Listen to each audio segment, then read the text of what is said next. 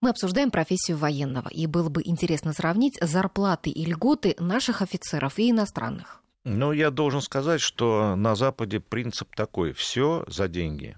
То есть имеется в виду, там льгот как таковых в нашем понимании вообще нет никаких практически. Ну, наверное, зарплаты значительно выше. Значит, да, все укладывается в сумму э, денежного содержания, которое выплачивает государство.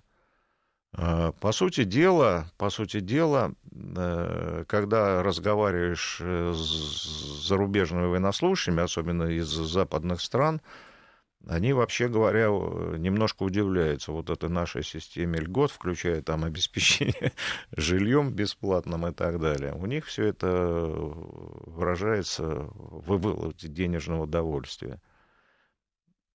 Ну, надо отметить, что вот одна из целей военной реформы, которая вот у нас сейчас идет, да, это было доведение денежного удовольствия российского офицера до среднего уровня по западным странам и Соединенным Штатам в том числе. И если бы не скачок курсов долларов и евро, да, у нас бы, в принципе, денежное удовольствие было бы одинаковым вот, в большей части, да, но при, при всем при этом у наших военнослужащих еще есть целый социальный пакет, которого на Западе, конечно, даже представить себе не могут. А скажите, есть ли у нас сейчас в армии политруки? Это был вопрос от нашего слушателя. В одной программе э, написали нам такую смс но мы ответить не успели, когда обсуждали тоже тему военных. Вот скажите. Ну нет, сейчас, конечно, этого нет. И э, сейчас э, есть э, управление воспитательной работой и есть психологи и есть священники. Угу. Вот это третья категория, которые, по сути дела, не только перекрывают э, то, чем э, частично занимались, как вы сказали, политруки, но и значительно расширяют круг обязанностей. Ну, например, э, в советское время вопросом проверки на психологическую устойчивость подвергался очень небольшой контингент военнослужащих. Тех, кто, например, за красной кнопкой в ракетных войсках стратегического назначения сидел – а остальное все лежало на плечах командира в танках, мотострелковых войсках, на кораблях и так далее. И замполита или политрука по-старому. Угу. А священник, а у него же ведь, э, ну, это, наверное, глупый вопрос, конечно же, у него нет никакого воинского звания, да? Ну, есть желание сделать, как бы, этот институт э, военных священников, но в настоящий момент пока это уже проблема, собственно говоря, религиозных конфессий, найти людей, которые, которые были бы готовы постоянно находиться на территории части. Здесь есть и экономический момент, потому что священник в основном кормится за счет прихода, а церковь у нас э, отделена от государства, соответственно, Министерство обороны не может финансировать такую, да. такую должность да, в своем штате.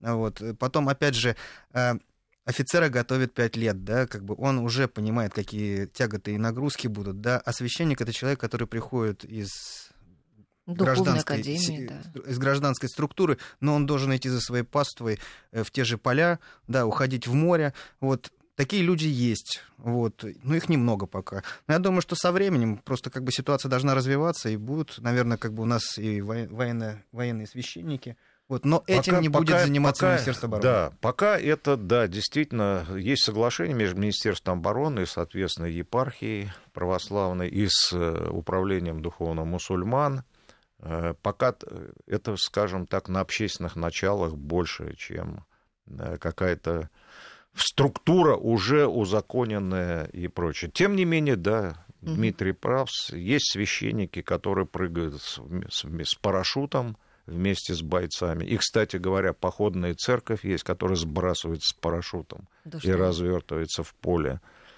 Есть, есть энтузиасты, э, поддерживается руководством наших э, традиционных религиозных конфессий, поддерживается Министерством обороны. Но вот пока непонятно, как это сложить и узаконить, самое главное, документально, вот в э, структуру, которая будет всеми принята. Понятно. Ну, я смотрю, появляются новые специальности в армии. Вообще, э, ведь прогресс идет, да, и э, много всякой техники очень сложной появляется. А сейчас вообще в Минобороне говорят о какой-то глубокой роботизации армии. Вот какие новые специальности появляются? Ну, специальность появляется, как вы правильно абсолютно заметили, в связи с прогрессом техники. То есть э, появляются специалисты по беспилотным летательным аппаратам, по радиоэлектронной борьбе, по кибер киберпространством и кибервойнам, по информационной защите, по робототехнике. Программисты всякие, да? Ну, наверное, программисты достаточно военные, давно. Нет? Я, кстати говоря, программирование, я помню, э, освоил еще э, в спецшколе физико-математической, а затем еще в училище в 70-е годы на машине на Ире занимался, так что это давняя задача. Из новых специальностей сейчас э, могу, могу назвать еще как раз вот психологи армейские, военные. А на них учатся прямо в военном училище? Да, на них учат военно-медицинской uh-huh. академии, например. Ну и берут из специалистов из гражданских вузов. Э, появляются сейчас э, новые специальности в области управления войсками, специалисты по автоматизированным системам управления войсками и так далее. Множество, множество новых специальностей. А вот вы говорите, берут еще и из гражданских вузов специалистов. А, правильно я понимаю, что в принципе а, гражданский человек с, ну, с какой-нибудь специальностью, которая может быть интересна армии, он может а, тоже на какую-то вакансию поступить в армию на службу? Ну, сейчас мы говорили, что при вузах созданы учебные центры, да, которые готовят по военно-учетным специальностям.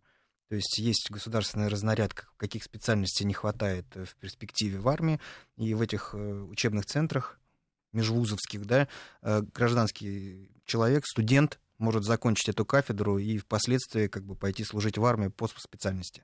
А если он не служил на таком, вот в таком военном комплексе, или как он называется, это уже не военная кафедра, ну, а именно Для некоторых комплекс. специальностей делается исключение, потому что есть уникальные специальности, штучные специалисты, да, которых Министерство обороны просто не может готовить, потому что их как бы немного нужно. Да, и вот таких людей, конечно, берут. А мы можем для примера назвать, кто это может быть? Ну, например, специалист по когнитивным технологиям. Ну, тоже психолог, да? Там... Ну, нет, это не совсем психолог. Это специалист, который э, понимает, как организовывать процессы усвоения некоторых э, критических знаний. Так, а это, эти люди что заканчивают? Эти люди заканчивают, например, MBA где-нибудь в Лондоне, и потом еще институт Фраунгофера, например, где-нибудь в Германии. И что, прямо идут в нашу армию? Ну, давайте не будем все секреты. Понимаете, не, не все должности занимаются офицерами. Есть, особенно в научных учреждениях, научно-исследовательских учреждениях Министерства обороны, э, должности, которые могут занимать гражданские специалисты. Э, их приглашают, они работают. Ну, я напомню, например, в советское время, э, ну вот в период застоя, у нас э, Министерство обороны поддерживало одну лабораторию, которая занималась парапсихологией и другими эзотерическими явлениями. Угу. Ну, надо понимать, что еще уровень денежного довольствия сегодня да, достаточно высок, и профессия офицера, военнослужащего, она конкурентоспособна на рынке. Ну, вот. И если есть вакансии, я думаю, что, как бы, ну, надо сказать, что лейтенант сегодня от 50 тысяч рублей получает, да, до последнего времени это были достаточно серьезные деньги. Вот, ну, то есть, э, как бы, если есть вакансия, соответственно, будут и, и претенденты на эту вакансию. И если посмотреть на Министерство обороны, то многие советники министра обороны, да, даже да, заместители, заместители, это гражданские Гражданские люди. специалисты. Но, в принципе, если вдруг вот у кого-то вот мелькнет, вдруг, там, вдруг кто-то, знаете, вот не осуществил свою мечту, не стал военным по каким-то причинам, не закончил военный вдруг, вуз, но вот хочет. А может, допустим, человек прийти, там, скажем, в военкомат, спросить, какие есть вакансии, и, может быть, там подать заявку или как-то. Да, пожалуйста, но надо понимать, что у Министерства обороны есть перечень военно-учетных специальностей, который им необходим именно. И, э, соответственно, требования к кандидатам на занятие этих должностей, э, которых э, вот такие дефицитные вузы предусмотрены. Но если человек не имеет военного образования, он, понятно, не может претендовать, например, на командные должности, там, на штабные должности, на руководящие должности. Ну, может... Просто работать специалистом. Да, просто работать специалистом, но в этом случае гражданским специалистом, mm-hmm. это будет все-таки другой совершенно пакет льгот и другой уровень зарплаты. Это тоже надо понимать. Скажите, а, вот еще у меня такой важный очень вопрос, тоже много а, от слушателей таких вопросов приходило по поводу дедовщины. Вот что сейчас в армии с дедовщиной? Беда с ней. Больше нету. Ушла куда-то. Ушла куда-то. Это страшно дефицитный товар. Я просто да. говорю с полным основанием. У меня брат э, осенью прошлого года демобилизовался после срочной службы.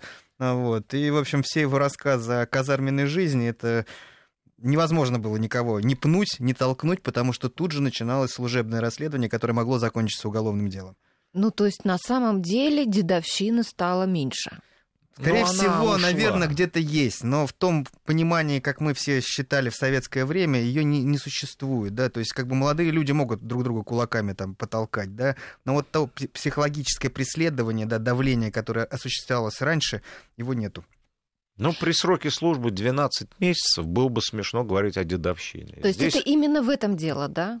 Ну, в том числе и в этом дело. Это комплексное это решение. Это комплексное решение, в том числе и повышение требованности к офицерам и, и командирам вообще в целом, и улучшение работы военной прокуратуры, и создание телефонов доверия, где не просто требуют, а записывают каждому военный билет вкладку вкладывают. Вот телефоны, если что случилось, звони немедленно.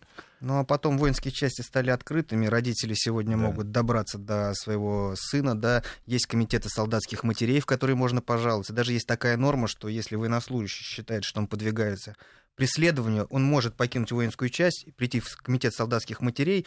Если прошло не больше нескольких дней, он не будет преследоваться по военному законодательству. Ну что ж, господа, я вас благодарю за сегодняшний очень интересный разговор. Вы рассказали об армии так, что хочется ею гордиться. А, сегодня у нас в гостях были Виктор Мураховский, главный редактор журнала «Арсенал Отечества» и Дмитрий Литовкин, военный обозреватель газеты «Известия». Всех еще раз с Днем защитника Отечества, мирного нам неба. Спасибо вам, господа, за Спасибо. интересный разговор. Спасибо, до свидания. Всего доброго.